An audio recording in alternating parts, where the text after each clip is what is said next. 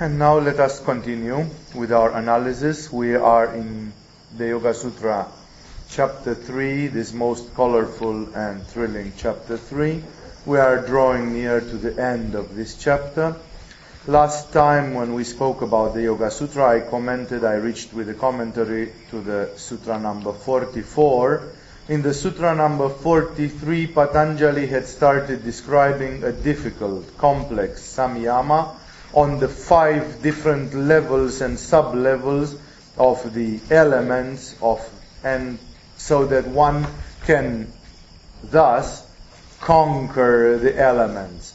And I have explained those things there, and the sutra number 44 was describing effects. It says from the control over the five elements, there result some characteristics, out of which one was not very well explained. The three characteristics described in Sutra number 44 were uh, anima, etc., which means the eight paranormal powers, perfection of the body, and non-obstruction from elements.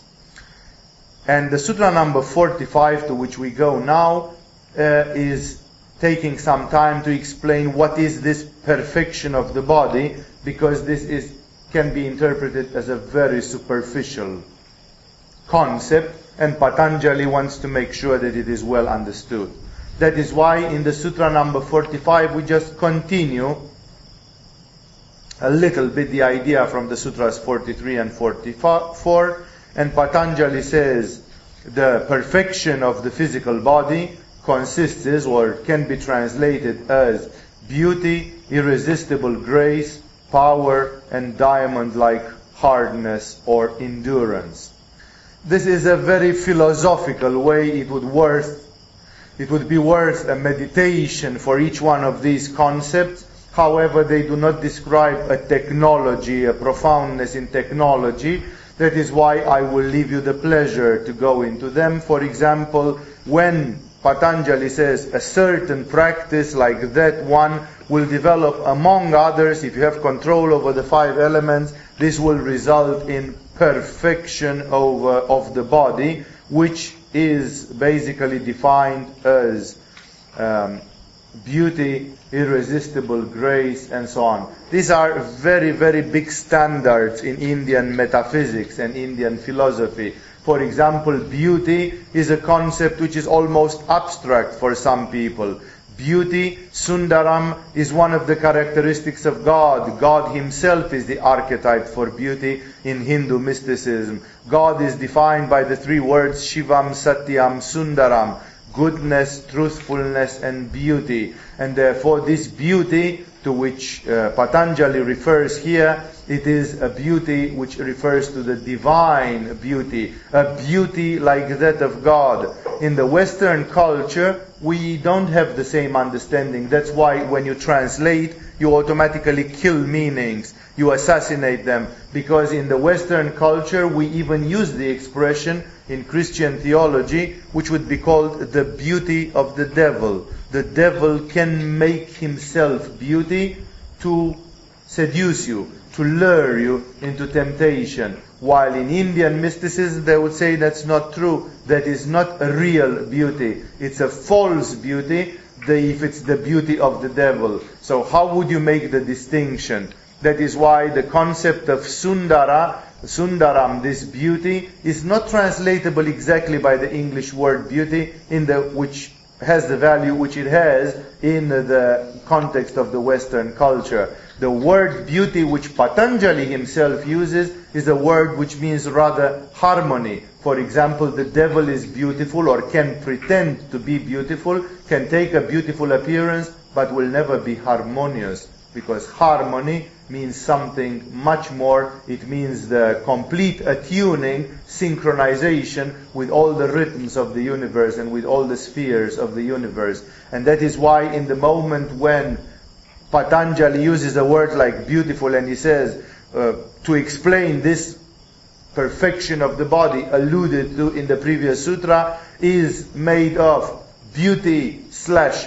harmony, we would say for a better translation in English, irresistible grace. Irresistible grace is another obsessive motive which appears in the Indian mystical literature. Many yoga techniques are supposed to provide irresistible grace. The practitioner is compared very often with Kamadeva, which is the Indian equivalent for Eros or the god of love in the Greek uh, Western mythology. And uh, therefore, you, one has irresistible grace. Yogic say, texts say, when the yogi is practicing uh, Sitkarin pranayama or I don't know what, he becomes charming like the God of love and he is able to charm the whole world, which is going, of course, beyond the God of Eros because it's not about the sexual seduction. The sexual seduction is only a lower application of this, but there would exist a seduction of a higher level where one becomes simply graceful, charming, irresistible. You read the Arabic literature like the Thousand and One Nights, and they describe a beautiful man from the standpoint of another man, and he says, they say this man was so handsome, his face was like the full moon, or something like this. they basically describe a beauty which is adorable beyond the sex or no sex factor. But of course, the sex factor will have a function as soon as you get it mixed up with sex. And that is why this irresistible grace is a function which is much higher. Again, we are just explaining factors so you understand how the mind of these people was working. In the previous sutra, therefore, they were saying if you do the mastery of the five elements, you get the the eight paranormal powers, perfection of the body, which we analyze now, and non-obstruction from the elements, which means there will be no blockage of any kind in the five elements of the universe, which is very equivalent to the eight Mahasiddhis actually. But anyhow, it's the same thing put from a negative standpoint.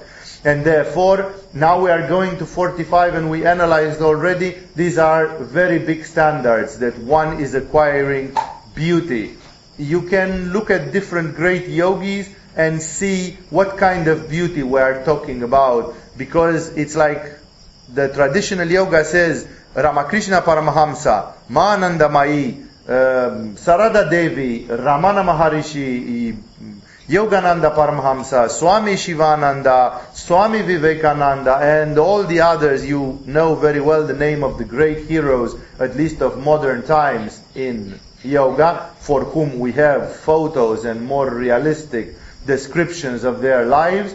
And then we would say, according to such a text like the Yoga Sutra, they had all reached beauty. Now, I don't know if, they, if we put all of them into a beauty contest, I don't know how many of them are truly, truly beautiful. And yet, when you look at Ramana Maharishi, when you look at the eyes of Shivananda and so you see in all of them a certain type of beauty. There is a certain type of beauty which is not a bodily beauty. It is exactly like Byzantine icons are beautiful. And yet if you look at an icon of the Virgin Mary or Jesus in the Byzantine painting, they don't really outline a physical beauty like the photo models from our times they outline a beauty which is a mystical beauty. It's a magic beauty. You, mm, if you look at the Byzantine icons, the hand of Virgin Mary, which is very often held like this because she's holding Jesus in her arm, this hand of Jesus, of, of Virgin Mary, looks really like a concentration camp hand. It's like thin and the fingers are disproportionately long.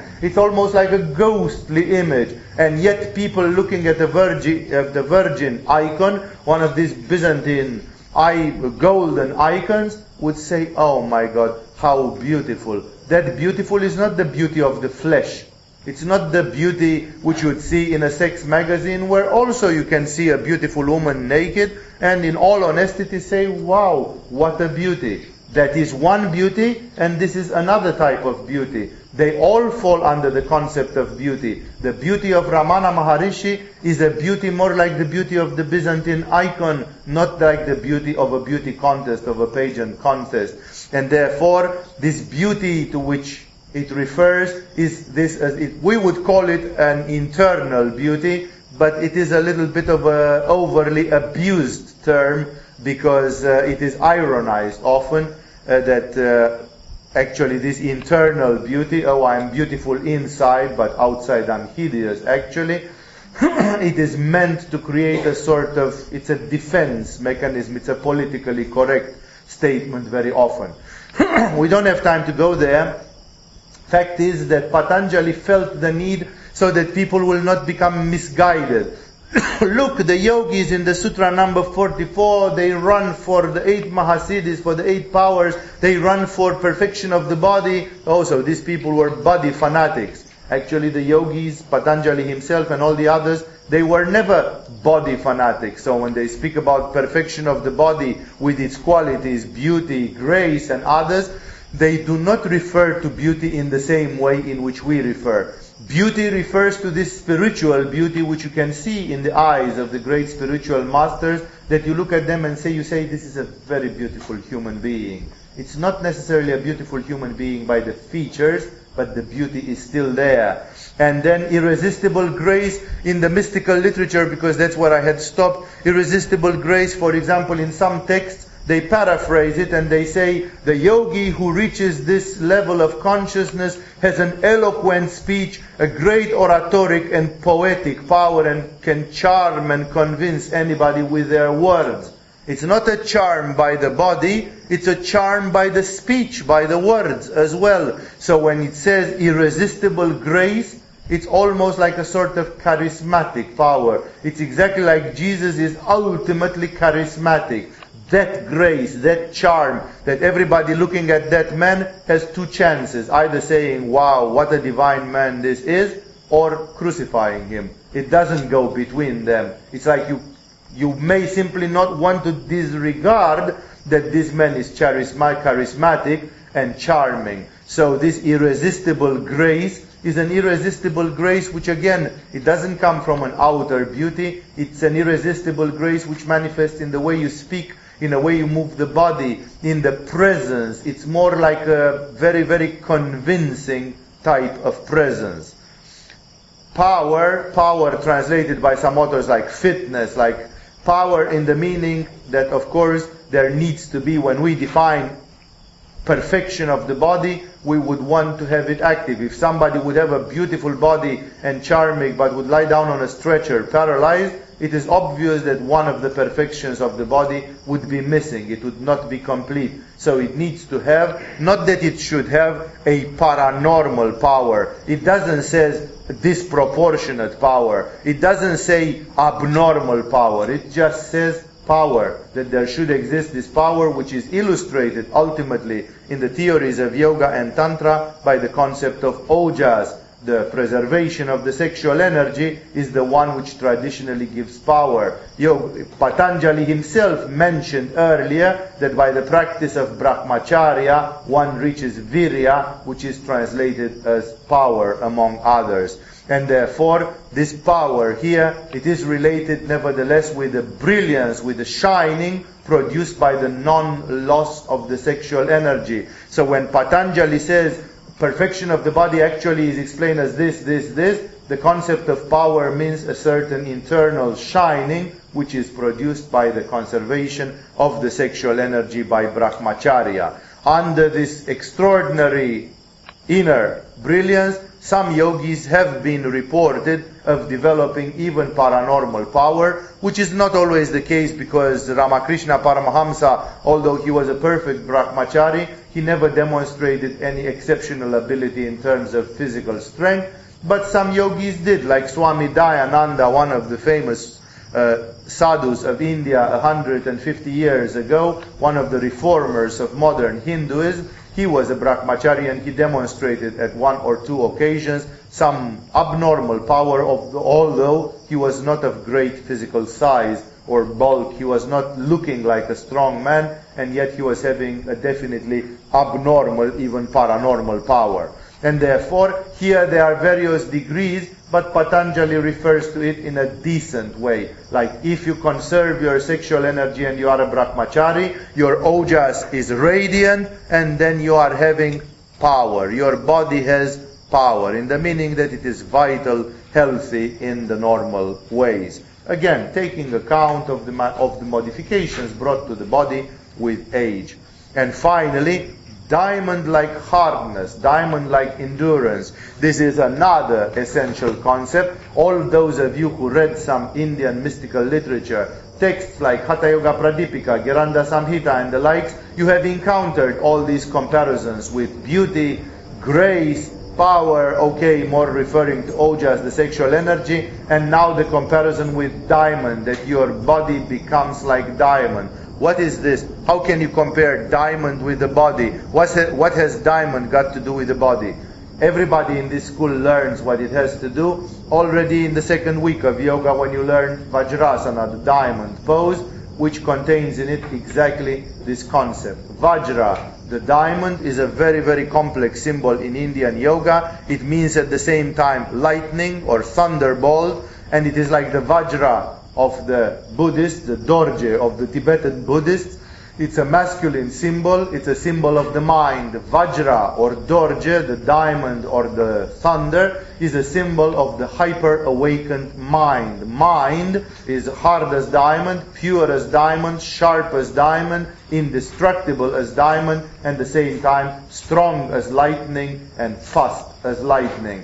And therefore, this is an epithet of the mind. And when you say the body is like the diamond, everybody who studies yoga, and that's a conference which you get early in the yoga courses in this school, refers to a very mystical accomplishment, which the Indian yogis have called the diamond body. The Tibetans, for example, don't call it the diamond body, they call it the rainbow body. And the essence of this, I will not bother to go into the details of this tradition here because this is taught extensively in our yoga courses, so I don't need to take time here with that. The essence of it is that the diamond body or a rainbow body is a body which is alchemically sublimed because of the descent of the mind into the body, because the mind doing samyama, because the mind taking knowledge or awareness of the body, the substance of the body may transform. It does transform, and it becomes eh, to such an extent that actually the energy out of which the body is made, because ultimately we are made of atoms, which are made of elementary particles, which are nothing else but waves of energy, waves of electromagnetic energy. Therefore, um, the body is made of light. While it is literally true for every person in this room that the body, your body, as well as mine, is made of light because it is made of electromagnetic waves, and electromagnetic waves, electrons, and the other elementary particles are electromagnetic waves according to quantum mechanics, and thus your body is made of electromagnetic waves, out of which light are just a fraction, visible light. But in a generalized understanding, since we are all made of electromagnetic waves, packages of waves, bunches of electromagnetic waves, we can say, if we push the envelope, if we stretch the meanings a little bit, that we are actually made of light. However, this saying doesn't solve the problem. Because when, in the moment when you take a hammer and you blow your finger, all your beliefs about the fact that you are made of light will fade away and you will scream in agony and you will bleed and you will have broken bones. And therefore, the fact that you intellectually know that you are made of light doesn't save the day. You have to do more than just intellectually acknowledge that you are made of light. This kind of faith, absolute faith, you believe you realize, you acknowledge that you are made of light as much as you acknowledge that you are alive or that the law of gravitation draws you to the earth. When you have that kind of degree of faith, of belief, then automatically one can control something in the structure of the body. Your body is like alchemically transmuted. To the neighbors and to your friends, it looks the same, but to you from inside, it looks different because now you know, in the real meaning of the word to know, you know experientially that you are made of light. And if you are made of light, for example, you can switch yourself off for 10 seconds, which means if you truly would realize that you are made of light, you would be able to make yourself invisible for 10 seconds or dematerialize in one corner of the hall and rematerialize in the other corner of the hall. That would be indeed the diamond body. This is a realization which is at the same time spiritual and at the same time it is a high class siddhi, it is a high class paranormal ability and it is extremely rare even in yoga. Even great yogis great spiritually realized yogis like Ramana Maharishi or Shivananda did not have the nerve or the cheek to state that they had reached the diamond body because their behavior and some of the things in their life showed that they didn't push there. It doesn't mean that they were less enlightened, that they were not good as spiritual masters. They were very good where they were, but they were not necessarily having every possible conceivable siddhi or uh, accomplishment. And therefore, here Patanjali, when he says, he, as you can see, he speaks gradually, he defines what the yogis understand by perfection of the body. This beauty with harmony, this real beauty, this divine beauty, which would be considered a spiritual beauty, this charm irradiating, which is a sort of charismatic, ultimate presence, this power, which is ojas, the control over the sexual energy so that the vitality stays radiant, and last but not least, if you push it to the ultimate limit, the diamond body, that the body becoming indestructible or hard as the diamond. This is a metaphor which the connoisseurs in yoga understand very easily because it's used frequently that your body, if you do this and this pranayama or asana or this, your body will turn into diamond. It's not a literal statement, it's a statement which is metaphorical and it refers to this mystical tradition of the diamond body or Tibetan, the rainbow body. And this being said, let us go further. This was a warming up sutra because here Patanjali just continued trying to explain and it is perhaps good for you to see what the yogis saw in what they would call perfections at the level of the body. See the perfection at the level of the physical reality. And then we are moving, therefore, to the sutra number 46. And in the sutra number 46, Patanjali is doing again a very beautiful trick. He resumes an old idea in another way, and thus he shows us a thing which could be called same, same, but different. He shows us one of the same ideas taken before, but presented from a different angle, and thus he shows a different nature of this discipline of the mind. Let's first go through the sutra. The sutra says, mastery over the sense organs is gained by samyama on, and there follows a list, on the act of cognition, real nature, ego sense, correlative state, and causality. I will not bother to tell you the five words which he uses for uh, those things act of cognition, real nature, ego sense, correlative state, and causality. They are all difficult Sanskrit words. They are moreover rather twisted Sanskrit words, metaphorical, poetical, used in very allusive ways. And anyhow, for Patanjali, they are symbolic. Patanjali is very smart and he's not telling directly what he wants to say. It is for this reason that this sutra is again one of the very twisted ones. I have seen at least 10 commentaries on this sutra which were different from each other completely. Like the attempt to understand this psychologically. Let's take it psychologically, neurologically, psychomentally, psychosomatically, whichever way you want. Here it is. You can gain master over the sense organs. What are the sense organs? The five senses, right? And we have the sense organs.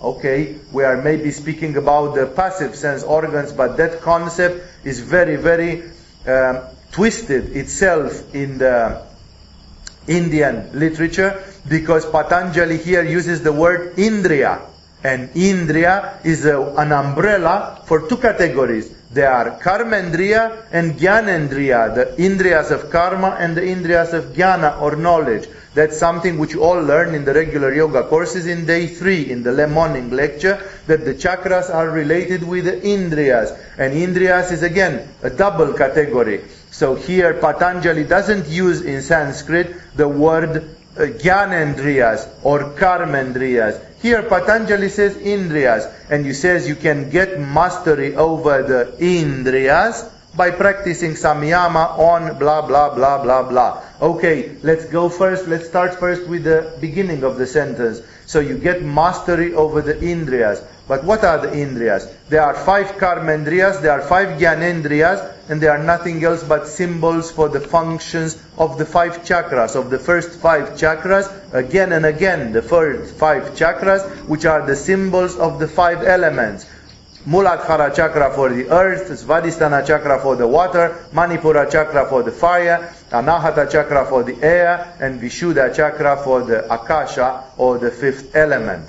And therefore, the whole universe, the human being, being made out of the five elements, one is gaining mastery over the Indriyas. Which Indriyas? If they are the five Karmendriyas, the five Karmendriyas are the anus, the genitals, the feet and the legs, the hands and the arms, and last the the vocal strings, the vocal apparatus. And the Gyanendriyas are the nose, the tongue, the eyes, the skin and the sexual organs, and finally the hearing apparatus, the ear, internal and external, and all the hearing apparatus. And therefore, what are we talking about? What is perfection of the Indriyas. Perfection of the Indriyas is a very, very uh, vague concept because perfection of the Indriyas would mean well, if you have perfection of the Indriyas, of the Gyanendriyas, it's like you have the most complex form of clairvoyance. One who is having perfection of the Indriya of, of sight, illustrated by the eyes related to Manipura chakra in classical yoga. Again, for some of you it can sound confusing, but attend the third day of yoga. It's an elementary lecture in the morning and those should be clear. Those are ABC things in yoga, that for the yogis the eyes are related to Manipura, the skin is related to Anahata, the vocal strings are related to Vishuddha and so on the, that information is so basic that I am not going to start now making that table and going into that. So I hope you remember. If you don't remember, go back to your course papers and see it's very clearly put there. And coming back to our story, therefore, perfection of the sense organs, if I have just the perfection of one sense organ, the sight, the so-called eye, it means I'm a clairvoyant. I see and since I have perfection of the sight, it means I can see remote, like remote viewing is a form of siddhi of that. I can at the same time see what cannot be seen with the eye, such as the aura, the energy field surrounding the body of human beings. I can see the invisible spirits of nature, which live in another dimension, like I can see the fairies, the gnomes, and all kind of invisible entities existing in the parallel universes. I can see, why not, the gods, the devas, living in the world of the gods, and therefore this would be clairvoyance. And for each of the five senses, it is the same. But at the same time, wait a second, these are not the only indriyas, these are only the jnana indriyas, the jnanendriyas. But at the same time, we're having the karmendriyas, and the karmendriyas are the organs for generating karma, and therefore with them I can act, I can have subtle action. That is why perfection over the, over the sense organs is a very tricky way because in yoga everybody knows that these indriyas, these sense organs, either karmendriyas or gyanendriyas are related to the five elements actually. All of them, all the indriyas are related to the five elements, either in karmendriya or in gyanendriya. And therefore when Patanjali says mastery over the sense organs, he actually says mastery over the five elements.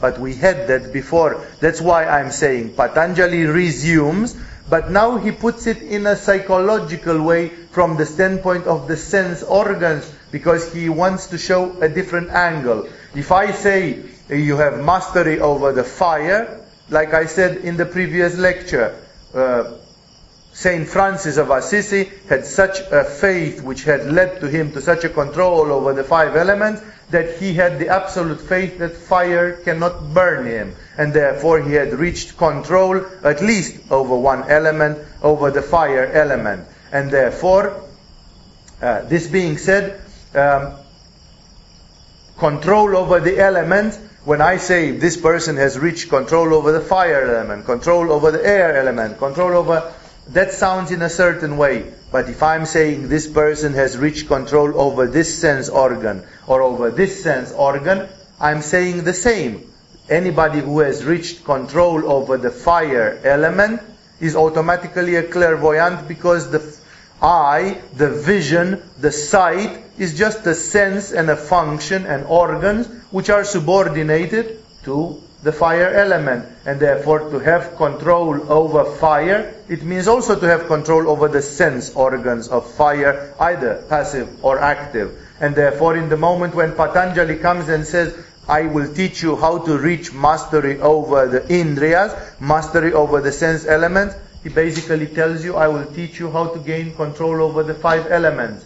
Only it's like I changed angle and I'm looking at the whole problem from another angle. Now I'm bringing forth another item, another issue, and in this way you are going to see another effect of this. And to demonstrate that it is so, it's very beautiful because it says mastery over the sense organs is gained by samyama on, and now he presents the levels of the five elements exactly the same five, five levels. There are five words here, and each one of them is a symbol of the sub-levels of the elements. Those of you who have finished their fourth month in this school, you know exactly what I'm talking about. There is a very sophisticated theory which you'll get to learn in yoga about the real structure of the elements in the universe with levels and sub-levels, which cannot be put here simply because it is way too vast and it would not allow me to finish not even one sutra in commentary. So since this is part of the curriculum of the school, again, I refer to it,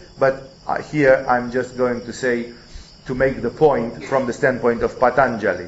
And therefore, Patanjali says, to reach mastery over the five elements, over the sense organs as symbols of the five elements, it's the same, ultimately you have to do samyama on five stages, exactly as on the elements, you have to do samyama on the physical, etherical, astral, and so on stages of the element, because the elements are manifested at all the levels. Exactly in the same way here, he describes it in a more psychological way from the standpoint of the process of cognition. If you do not understand the chakras and the bodies and the elements and all the things which I spoke about, which are so clear in the tantric tradition, you get messed up completely because these things, these five words which come, you have to make samyama on the act of cognition, real nature, ego sense, correlative state, and causality. It's like what? How would you make samyama on uh, the act of cognition, or real, na- real nature of what? Real nature just as an abstract concept. Ego sense, what has the ego sense got to do with all this? Correlative state, what is a correlative state? And finally, causality. What has the causality got to do with this, with the sense organs, like whatever sense organ, or all of them together? This is puzzling people. Verify me on this and you are going to see that commentaries done on the Yoga Sutra, they get completely berserk when they get to this one because it is so very intricate. It's like, um, uh, first you are having the act of cognition. The act of cognition can be psychologically and psychosomatically and neurologically and whatever expl- be explained like this and this and this.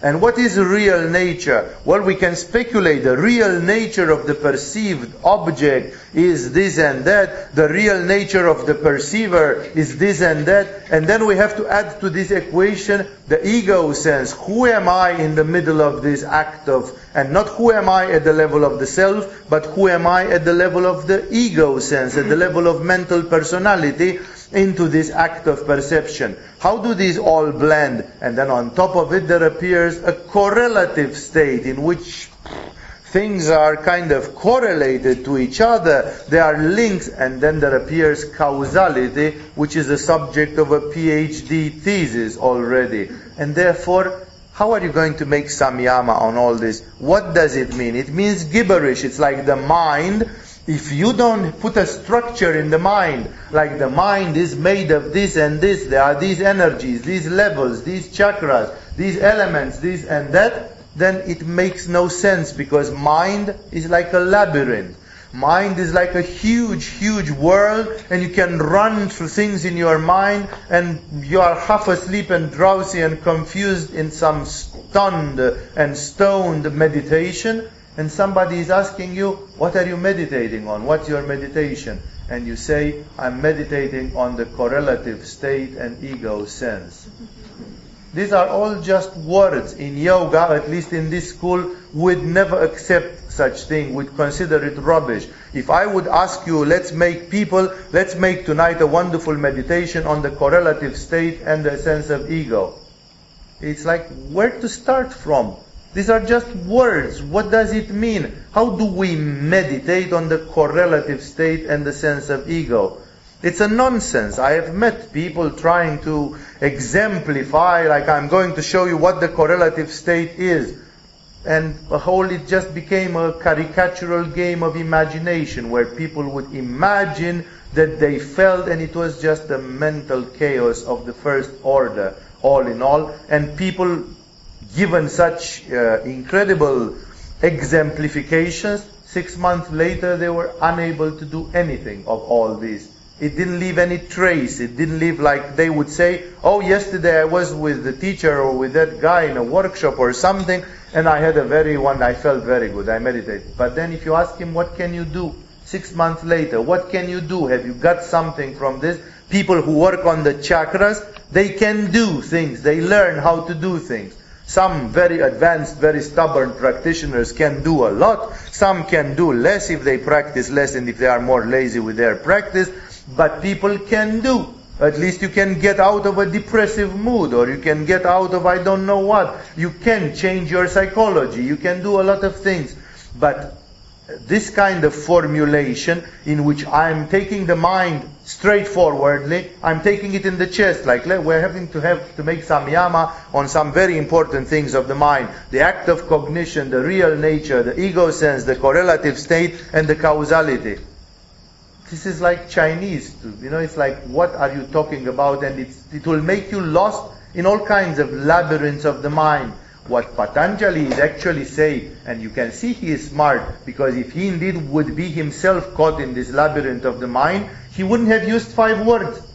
He would have used for the description of this six words or four words. It's too much of a coincidence that both here and in the Sutra number 43, where he talks about the same thing, he every time uses just five words. He says in the sutra number 43, by samyama on the gross, basic, subtle, correlative and purposive states of the elements, mastery over them is obtained. Why are there five stages of the elements? It's obvious because there are five bodies in yoga and therefore there are five levels of everything. So in the moment in the sutra number 46 when he comes back, not coincidentally, he takes again the sense organs as symbols of the five elements, and he says, if you want to reach mastery of the sense organs, indriyas, which is such a foggy concept, you would have to make samyama on the five different stages. And basically, again, he tells us the same thing. Try to see. The fifth of them is called causality. Everybody can see that that refers to the causal body, and it is an undeniable connection.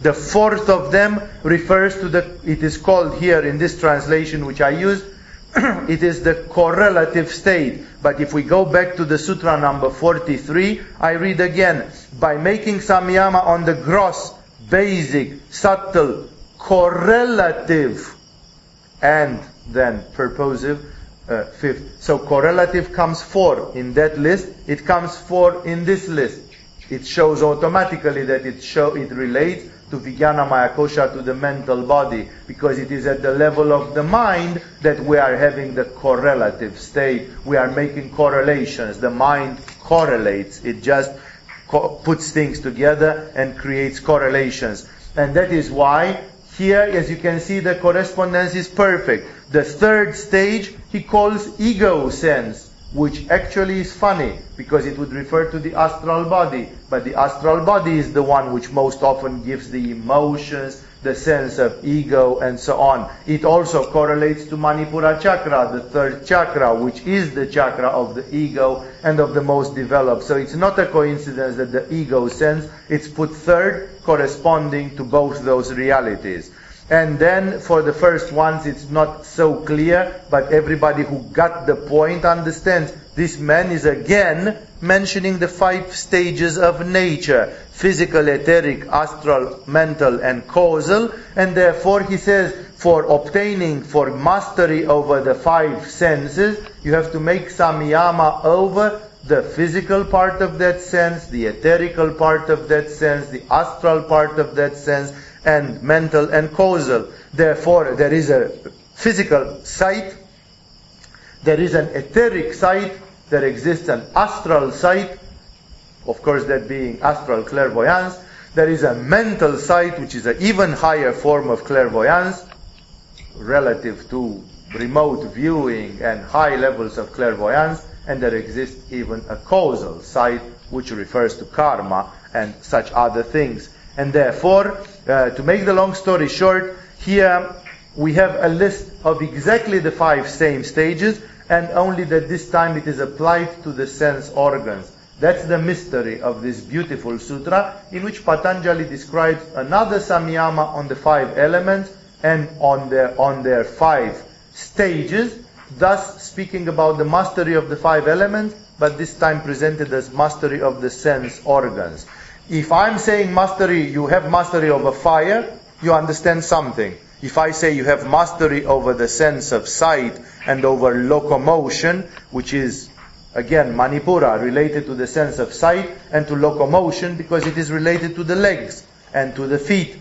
And therefore mastery over that can mean all kind of crazy things as you will see that the next sutra actually shows it. Uh, uh, in extension. Like if I have perfection of the sight, I can see your body, I can see through your body, and I can see your energy field and your diseases. I can see your aura and your emotions and your psychological traumas. I can see through the mind and I can see things of the mind. I can get any form of knowledge, correlative knowledge. And finally, I can see causally and I can understand destiny, becoming, enlightenment, enlightenment, karma, and all the things which derive from that. And therefore, the mastery over the sight is telling me more, although it speaks about the same thing, but it clarifies the subject. And if I have mastery over the karmendriya of the Manipura chakra, which is the leg and the foot and locomotion, it means I can go, I can walk, I can go physically, but I can also project astrally. From Manipura chakra, I can project astrally via the silver cord, and therefore I can travel. People who have physical locomotion can move, can walk fast, for example, or run. And this is a physical siddhi, like the Tibetan Lungompas who would run in a state of trance. But people who have another level of Manipura chakra, they can have remote travel or they can project astrally and they can go like Emanuel Swedenborg of Sweden, they can go to other planets in their astral body and visit other planets of our solar system, and why not even our other solar systems. And therefore, you understand more about what means perfection of the five elements, mastery over the five elements, because Patanjali has resumed the subject beautifully and has shown other aspects, this time from the standpoint of the Indriyas, but ultimately he speaks about the same subject after all. And he continues with the effects, of course, in the Sutra number 47. And he says, Therefrom follows speed like that of the mind, freedom from any medium of instrumentality, and mastery over the primordial cause, which is conquest of the limitations of Prakriti, will understand. Therefore, I put here a comment for you by becoming master of your sense organs. This is not the sutra. I'm giving you a comment and then I'll explain. By master, becoming master of your sense organs, the great qualities which developed are, let's take them again as he put them in the sutra, attainment of speed of the mind, that is actually the mental projection, the Mahavideha, which was explained earlier, capacity to function without any instrument, we'll see in a second what that becomes, and complete control over Prakriti, because if you control the primordial cause of all elements, you control the nature. The yogin then sees without eyes and moves without legs, like in clairvoyance or like in astral projection. He does not require the instrumentality of any cognitive or motor organ. He transcends the Indriyas completely. This is the meaning of this terminology. So basically here, Patanjali says the same. In the sutra number 44 from last conference, he said, if you master the five elements, there results the appearance of anima, etc., which means the eight paranormal powers, perfections of the body, which we clarified today, and non-obstruction from any element. And today, describing the same phenomenon, the mastery over the five elements, but from the standpoint of a different zooming angle, he says, so, if you mastered the five elements, or otherwise said the five act, the organs, the sensory organs, the indriyas, you have speed like that of the mind, which, which simply means anything can happen instantaneously, freedom from instrumentality, as I said, that the actual instruments which we know are just a physical symbol.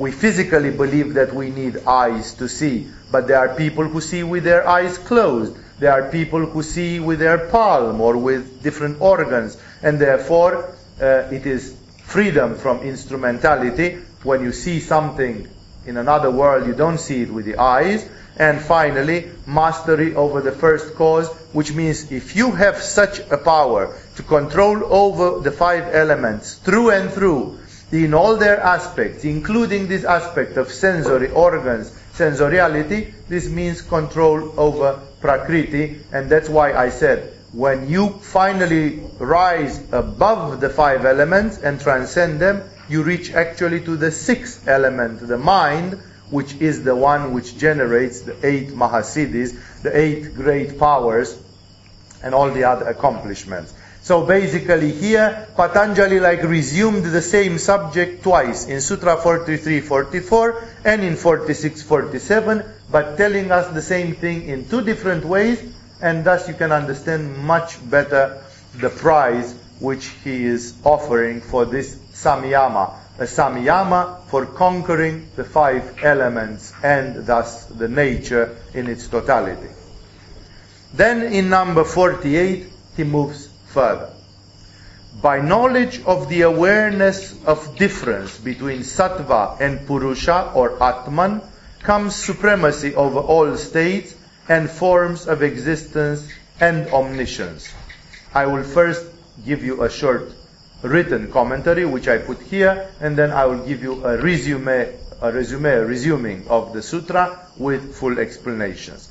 Emphasis is laid upon the fact that the distinction becomes very difficult in the borderline area between Prakriti and Purusha. Sattva being the highest of the gunas, of the tendencies of Prakriti, is therefore illustrative for this situation.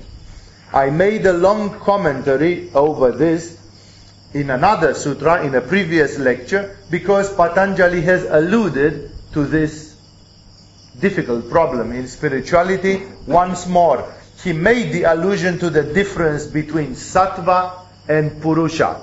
This is a difference, and I will not therefore not resume the whole the whole commentary. Uh, I am referring you to that part of the commentary where I extensively spoke about this, because that's one of the biggest problems of spirituality. I resume just the main idea for those of you who haven't been and you need to understand the point. The point is that nature is made of two parts, Purusha and Prakriti. Purusha is the transcendent spirit, the void, the non-manifestation, called in Vedanta Atma or Atman, and Prakriti is the nature, the manifestation with all its energies, all the chakras, all the energies of the body, of the mind, of the psyche, all the energies of this universe are part of Prakriti. And in and Prakriti is divided in gross heavy energies and higher and higher energies the highest types of energy in the universe are grouped under the umbrella of a category in Indi, in Indian language, in Sanskrit, these categories are called gunas, and they are a big, big subject in classical yoga. Even Bhagavad Gita extensively mentions the three gunas, and one of these three gunas, the highest of them, is called sattva. Sattva being the category of harmony, light, luminosity, balance, wisdom, and it's symbolized by the color white, and it is therefore the very principle of wisdom. In spirituality, not only in Indian spirituality, but Indian spirituality is very peculiar about this, especially the traditionalistic type of spirituality, the Vedic type of spirituality, you have to be a sattvic person. You have to behave in sattvic way. You have to dress sattvically. Very important, you have to eat sattvic food. You have to behave sattvically. And sattu, sattvically means balanced, harmonious, nice, moderate. It's something which is very moderate and wise and temperate in a certain way. It's exactly a little bit like the temperate climate. You have tropical equatorial climate at one end, polar northern climate at the other end, and temperate climate in the middle. Sattva is exactly like temperate climate. It's neither too much of this nor too much of that. And therefore, to make the long story short, sattva is considered to be the highest of the qualifications. If you are not a sattvic person, especially in Indian spirituality, if you are not a sattvic person, there is very little possibility or probability that actually you are a spiritual person. However, different sects, radical sects in Hinduism, like the Aghoris and other extreme tantric sects, as well as in other forms of world spirituality, they denied this. They simply said the fact that you are in the cosmic egg highest place, like among the higher energies, doesn't mean that you actually got Purusha, the transcendent. The transcendent is transcendent. And to reach the transcendent, I don't know if you understand, the transcendent is like the sky. The sky in the meaning of the principle. Heavens, the kingdom of heaven. Nobody would say that it is more easy to reach the kingdom of heaven if you are at the 10th floor of your building that you are than if you are at the ground floor of your building. Even if you are at the lower floor of the building, or at the middle of the building, or at the top of the building, the sky, the kingdom of heaven, is as distant for everybody. That is why some schools of spirituality, they say it doesn't matter if you are tamasic, rajasic, or sattvic, because Purusha is as equally distant from all three of those, because Purusha represents the transcendent nature of spirit, and it is not related with the qualities which you have in manifestation. I don't fully agree with such a radical statement. I think the Vedic culture was very wise when it said that while you go to Purusha, meanwhile take care of your guna as well. It would be better to be a sattvic person in your quest for Purusha. Because if you don't reach Purusha, at least when you die, you will die as a sattvic person and you will have a better karma and a better outcome. The life of a sattvic person is much more mild, like the middle path of the Buddha. It's much more mild and balanced and harmonious and wise than the life of a very rajasic or of a very tamasic person. Rajas and, sat- and tamas are the other two gunas who are fraught with difficulties, obscurity, obstacles, pain, and all kinds of other similar things. And that is why, while it is true that Purusha, Atman, the Supreme Spirit, the Supreme Self, is transcendent and it is not facilitated by Sattva, Rajas, or Tamas, nevertheless, I still recommend to the pupils of this school that they should cultivate sattva as much as possible because in the big picture, at least while you haven't reached the ultimate nature, uh, sattvic nature will be preferable. And that is why uh, in Indian spirituality they say you better be sattvic and then hopefully one day you will make the great leap from sattva to purusha, to the transcendent. But until then, you will not be tormented by rajasic or tamasic samskaras, states of mind. However, Patanjali here comes and says, be careful. However, sattva and purusha are not the same. This has become so institutionalized in the Indian spirituality that some people may believe that if you are sattvic, you are enlightened.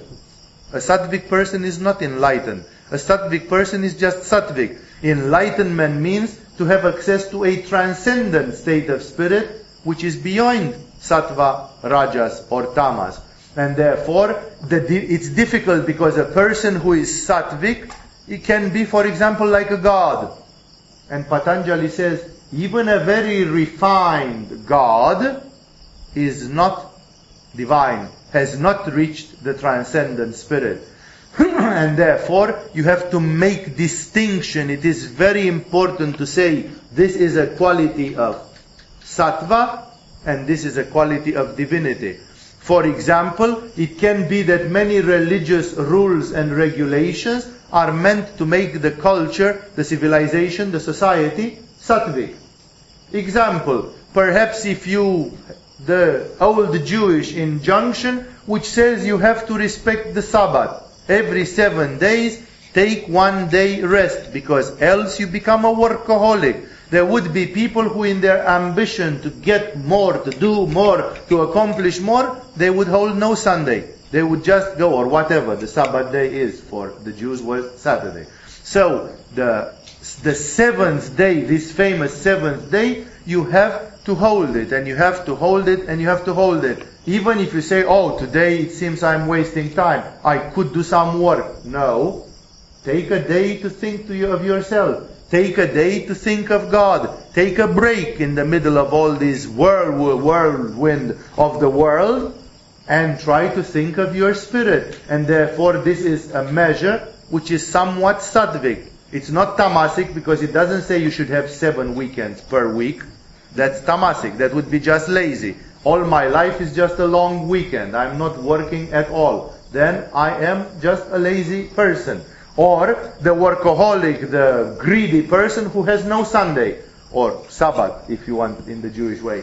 Again. So basically, then I'm ultra rajasic. My ambition is so big that the world is not enough. I want more, more, more. And this is a rule which kind of tempers them. It says, not too li- not too much laziness, but not too much work either.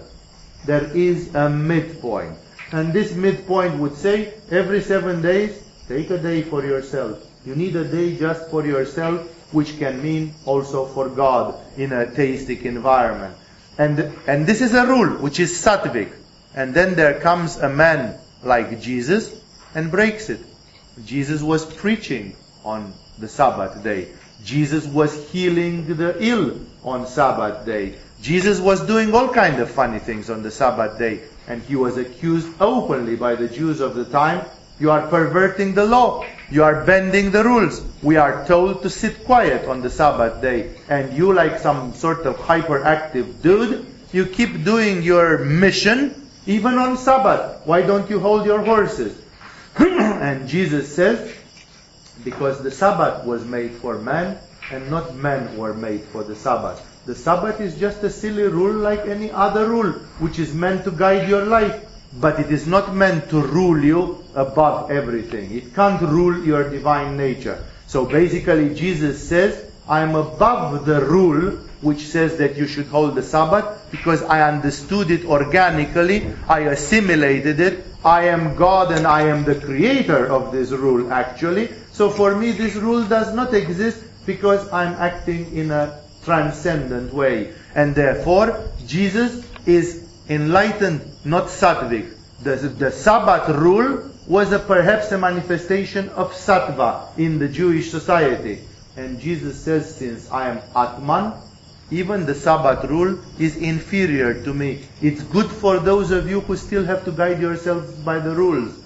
But when you don't have to guide yourselves by the rules, I am directly enlightened. I am the spiritual nature. And for that one, Sabbath or no Sabbath, hyperactive or not at all active, it's not what makes the difference. This is why this is very important because even in the Hindu traditional society, as well as it was in the Jesus' time society and so many others, people lose themselves in the letters of the book. They lose themselves in rules and regulations. And Patanjali says you have, however, to discriminate that there is something above, and that is the pure spirit. The pure spirit cannot be subjected to those. And therefore, once more coming to 47, says, or I'm sorry, the 48, it's, he says, by knowledge of the awareness of the difference between sattva and purusha, because there is a difference, comes supremacy over all states and forms of existence and omniscience.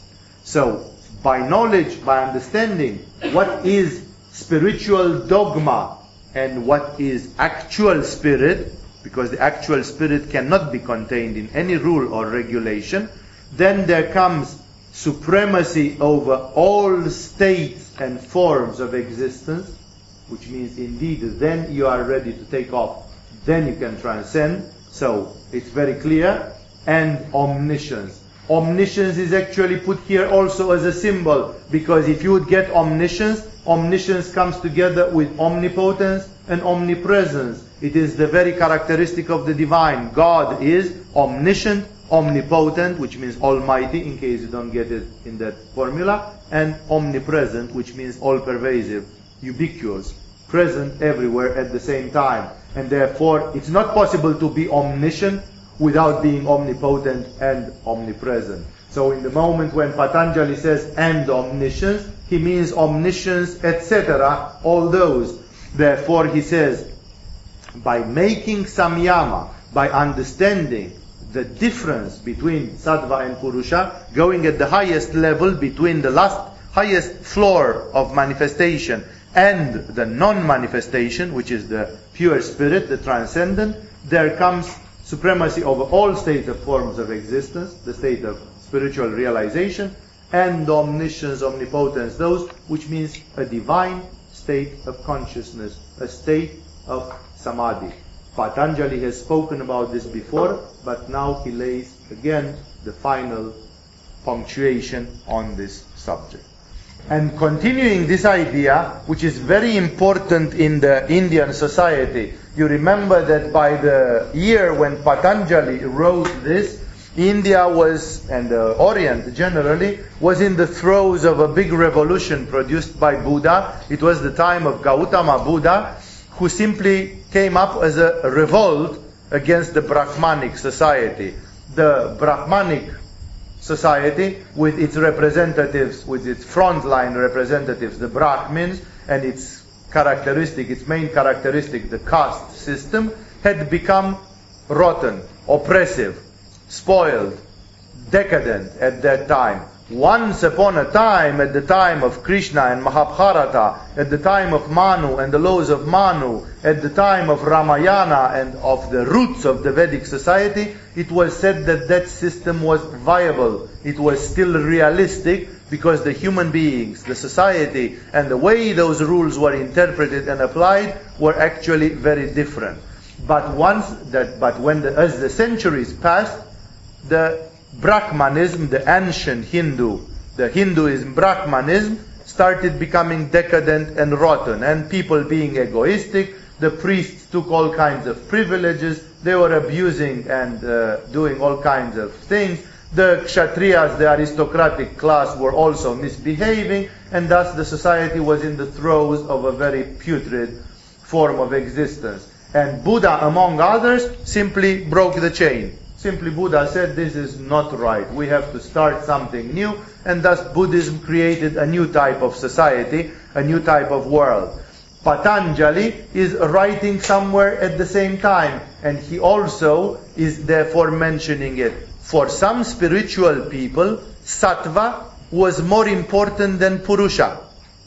It is more important to be religiously conformistic, to be conform, than to be uh, spiritual. A spiritual person is a maverick, is a provocative person. It's a person who bends the rules. It's a per- because he's above the rules, and therefore such a person feels dangerous, uh, incontrollable. People want to have rules.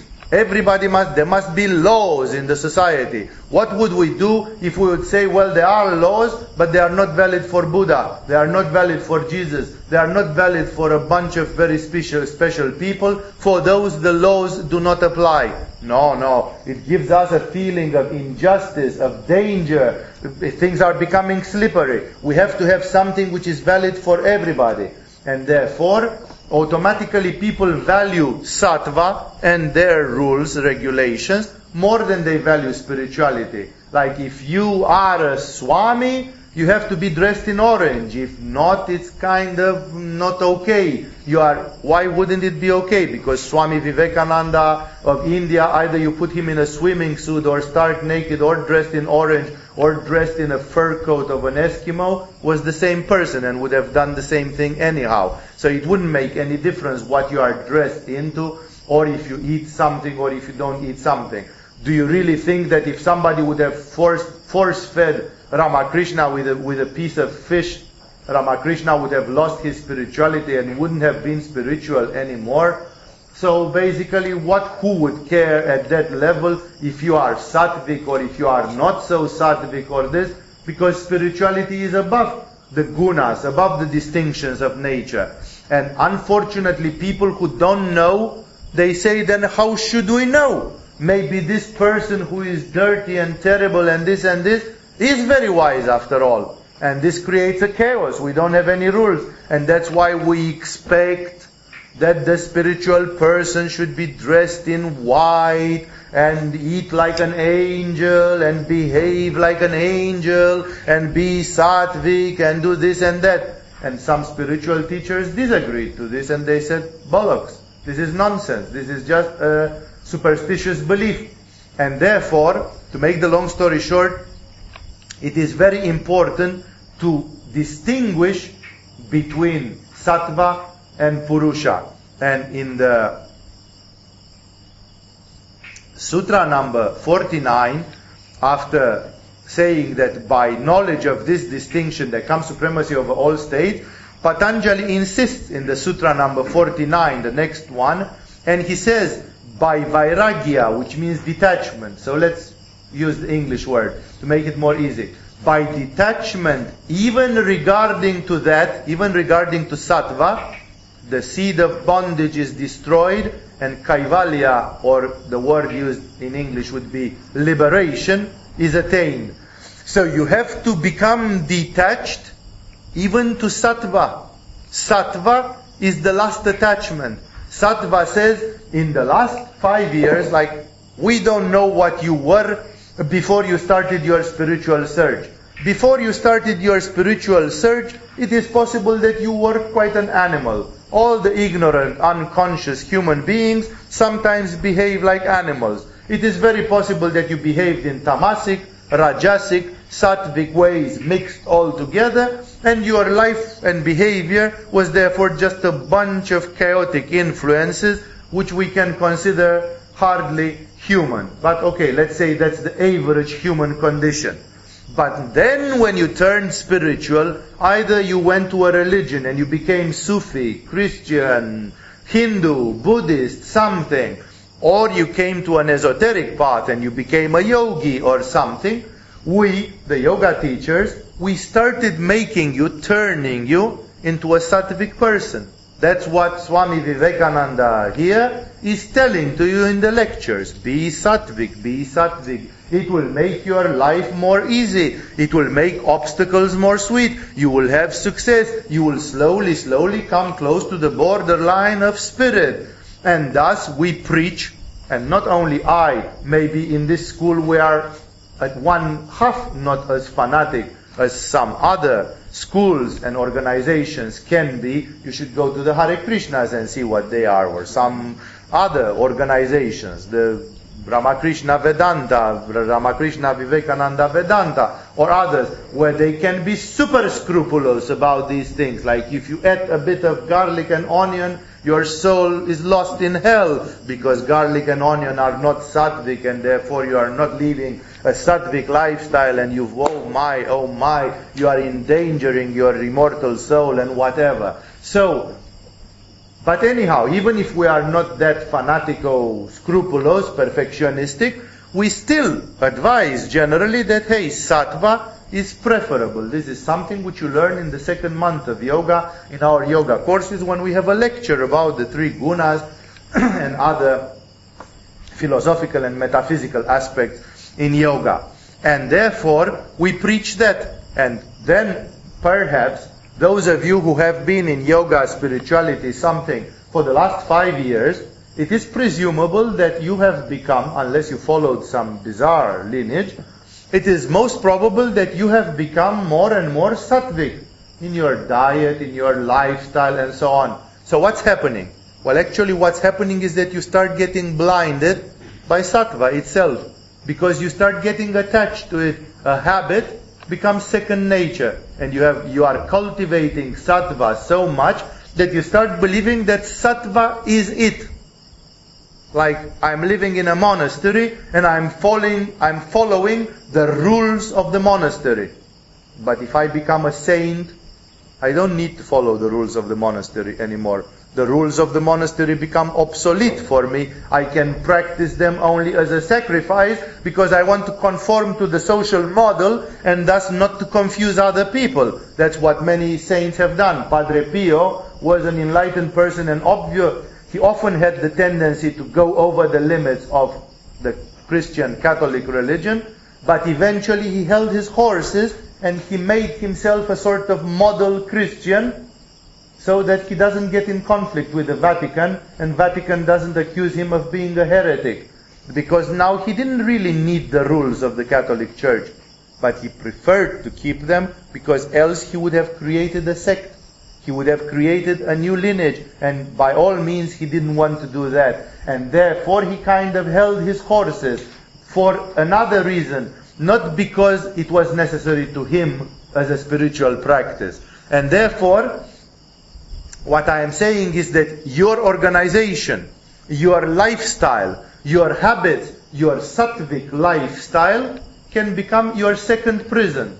In the beginning, you are imprisoned by ignorance and you are doing all kind of silly things, chaotic and mixed up.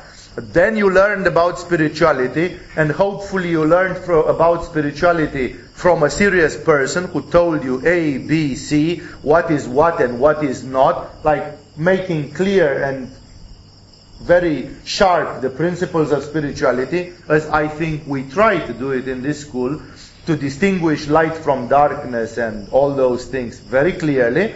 And then you adjusted your lives, and that's congratulations that you do that. At least from my standpoint, I think that's the right step to take and you have adjusted your lives and now you have started living according to spiritual standards. You started practicing yama and niyama. You start practicing sattva in your lifestyle and all the rest.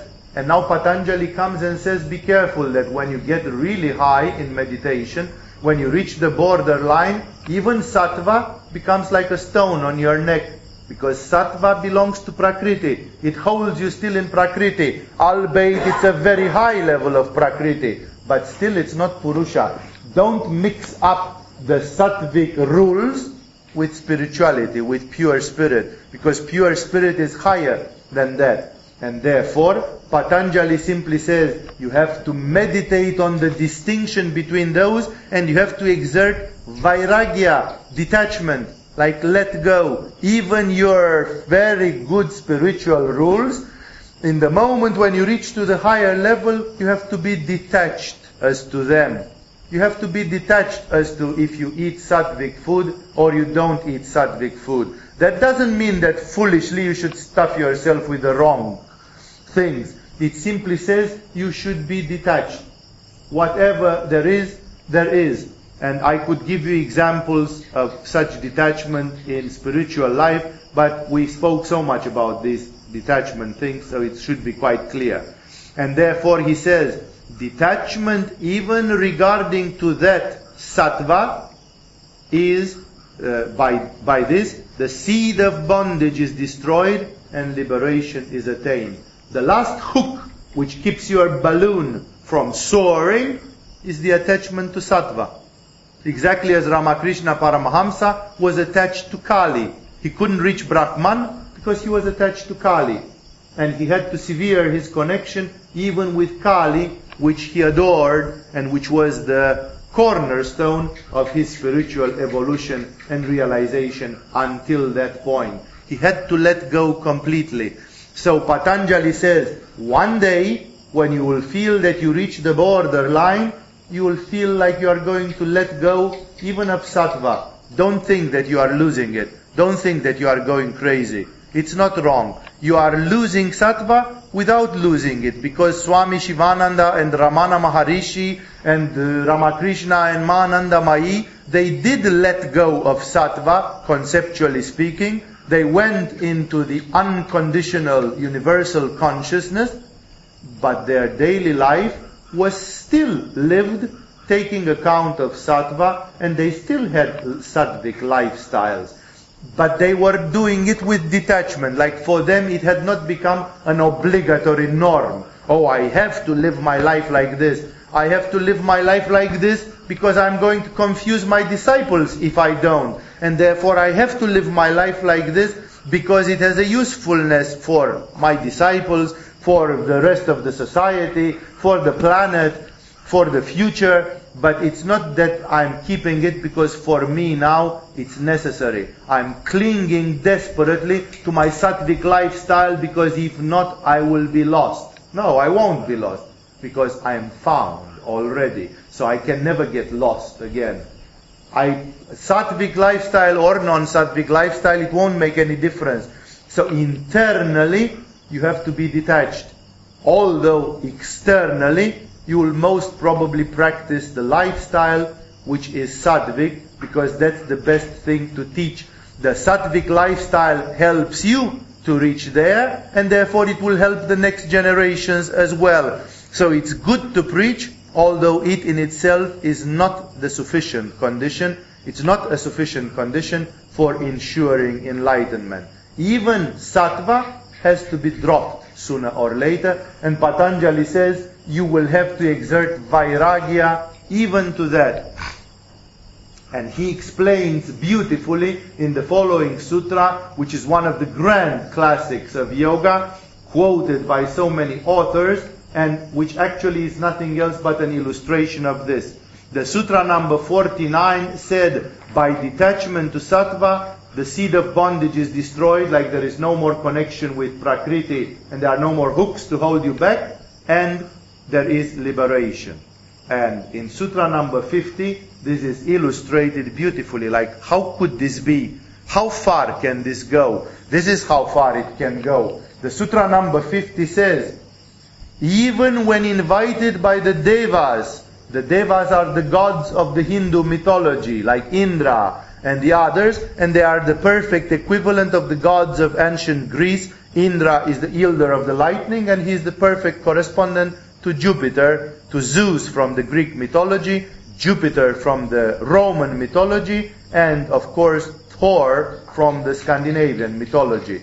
Thor, Jupiter, Zeus, or Indra are one and the same person. It's a deity, a special god or deva, which has been called different names by different cultures because different cultures were aware of the existence of some of these formidable superhuman entities which are generically called devas in India, in Indian mythology. And the devas of Indian mythology, just like their Greek equivalents, because I cannot even call them brothers, they are not brothers, they are just the same, uh, just as their Greek equivalents, the gods of Greek mytho- of uh, Indian mythology, they drink soma, the ambrosia of immortality, so they are forever young, they are beneficial, luminous, very high, but they are not God. They are not Brahman. They are not the Absolute.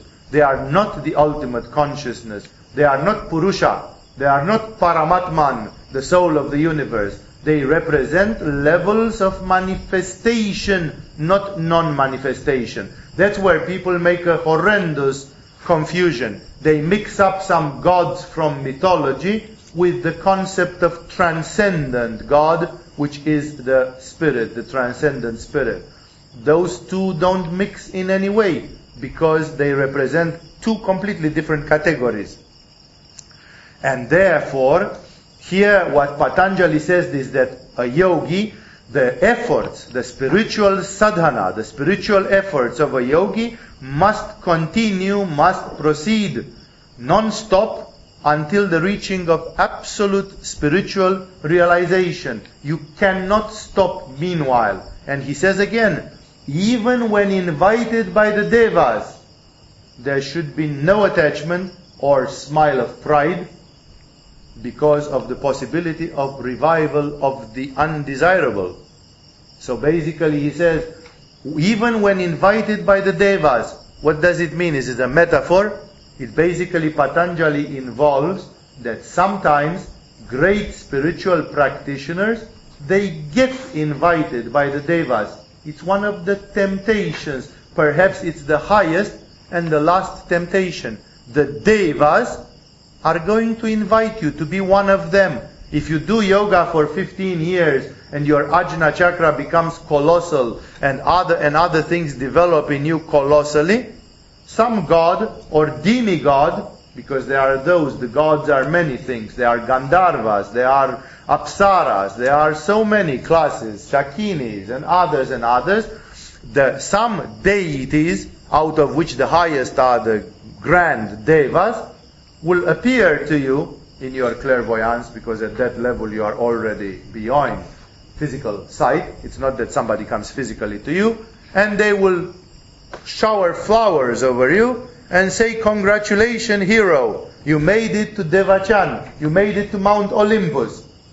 Welcome. Good. Well done. You did 15 years of yoga and now you are not a man. You are a god already. You have reached to the Deva status. You will never be incarnated as a human being on that wretched planet. You have become a Deva. Even if you will live from now, you will live as a Deva. So the Devas come with ambrosia, like the wine of gods, and they say, have a cup. You have reached immortality. You are one of us. You belong to the elite. You belong to the high class now. So congratulations. You made it through your own effort. And Patanjali says, dismiss them. Don't listen to that. Because even that is sattva. It's not purusha. It's just a very, very high part of manifestation. But you have not transcended manifestation. You are still a prisoner of samsara. That's not nirvana yet. It's still from samsara. That's not Brahman. It's still part of Maya, part of the illusion. And uh, therefore Patanjali says, don't stop. He says, even when invited by the devas, there should be no attachment, like, oh my God, I earned the medal of being a God. Then you stop and you become a God. It, it is an existential condition which is much superior to the human existential condition, but it is not enlightenment. It is not the spiritual realization. And therefore, Patanjali says, ignore it. There, there should be no attachment or smile of pride. Like you say, ha, am I not good? I made it to Devachan. I'm a Deva now. He he, he he. You know, who, look at me. If you do that, you lose it. You get attached. No attachment, no smile of pride. Frown even more and say, now comes the final battle. Now really I have to push. Now comes like climbing Mount Everest. You reach the final station then prepare because the last stage is coming and that's the toughest. So therefore, you have to summon all your spiritual force precisely because you have reached to such a high level and you don't want to fall from that high. And therefore, Patanjali is very clear, see, he says, this is the confusion. If you value sattva, you are going to find yourself with the gods in Devachan and say, what a perfect existence. How clean. How pure how immaculate, how immoral, how immortal, how moral and ethical, how sattvic existence is here in Devachan. I would like to live with these people. These are my people.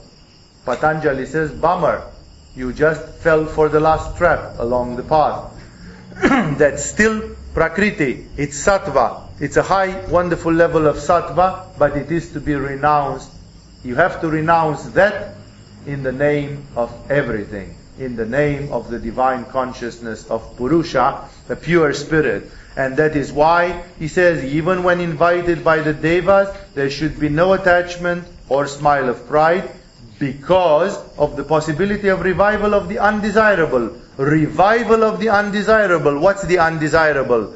If you listened to Patanjali lectures until now, you know those are the samskaras, the vasanas, the kleshas, the latent impurities of the mind, which are like seeds of weed, just waiting to sprout and to fill up your garden with weeds. Your garden is your mind, and your garden has somehow been cleansed by the sattvic lifestyle, by meditation, and thus you have reached to the border of the infinite.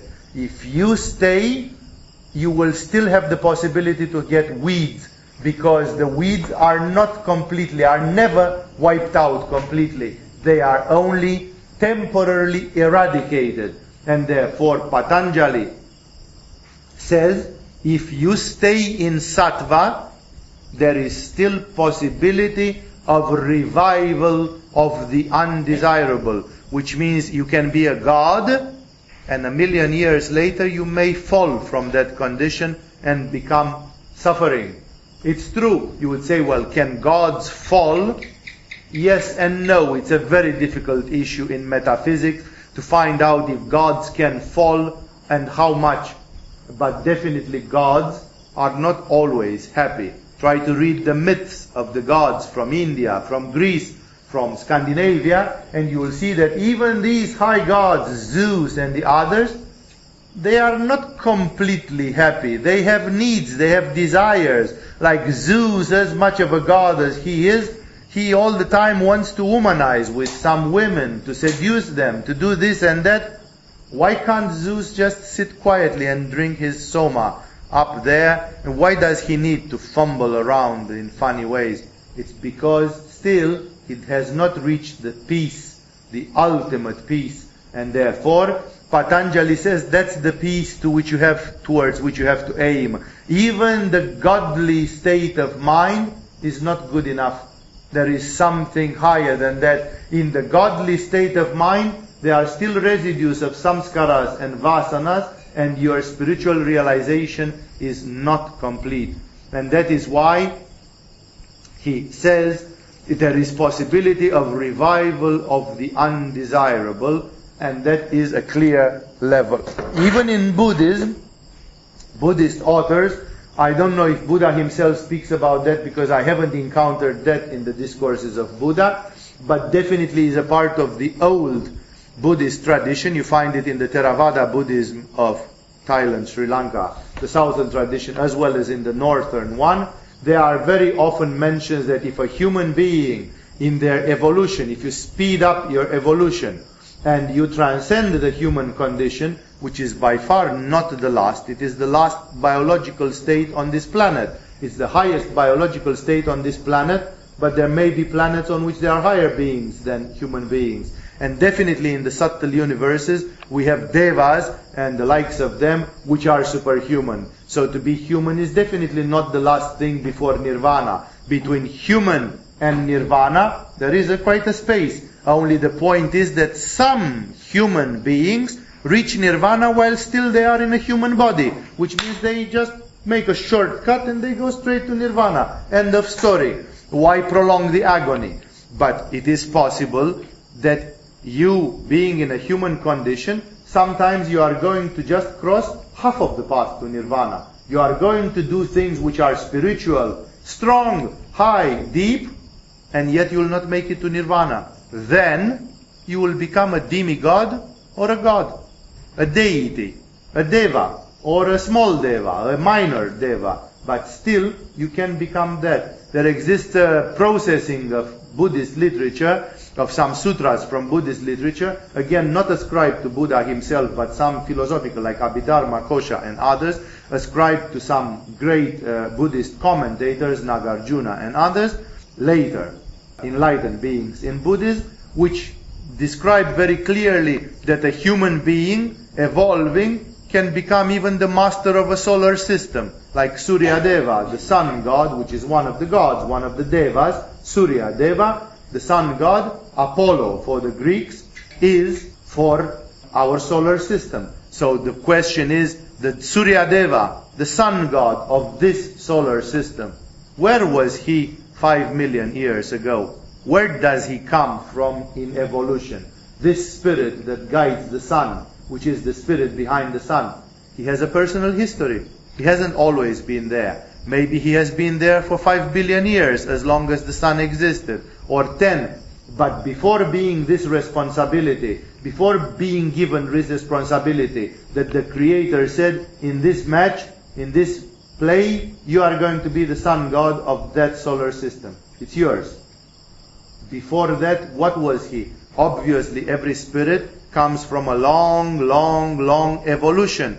Therefore, it is very possible that Surya Deva of today, once upon a time, was a human being or some other being on some other planet somewhere in this universe. And therefore, you yourselves one day can become a Surya Deva in some solar system in this universe, which means a largely superhuman spirit, but not yet nirvana, not yet a Buddha.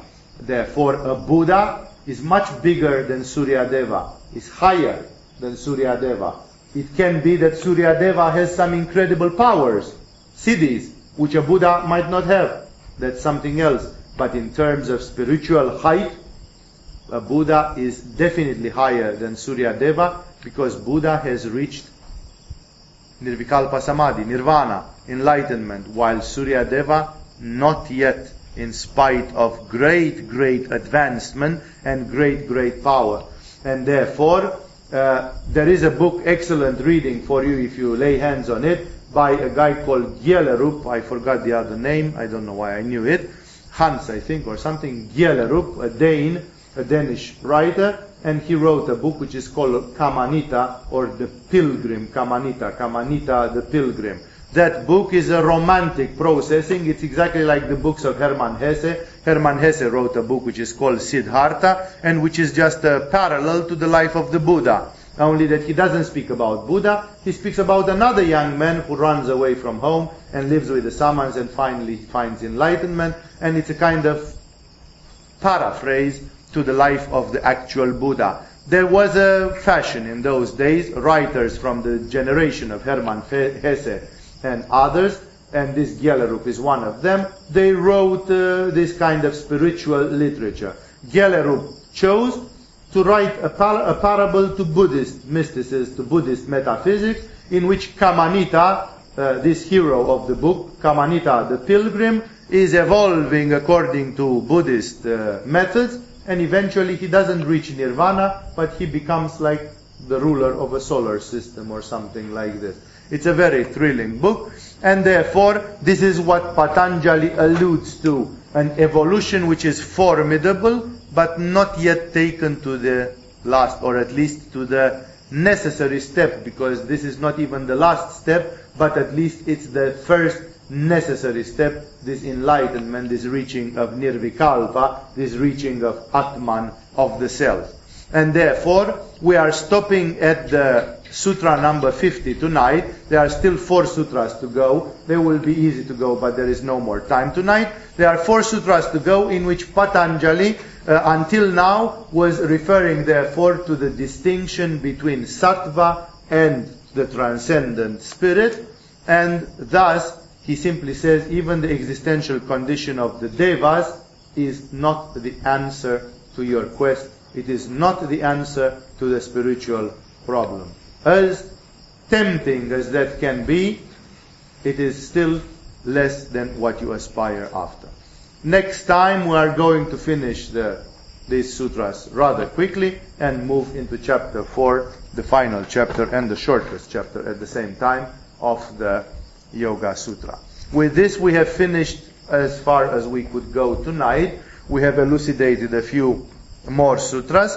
Now let us perform again three to five minutes of meditation on Ajna Chakra to let this knowledge sink in and settle down, and thus so that we can conclude beautifully this presentation of more sutras from Patanjali. So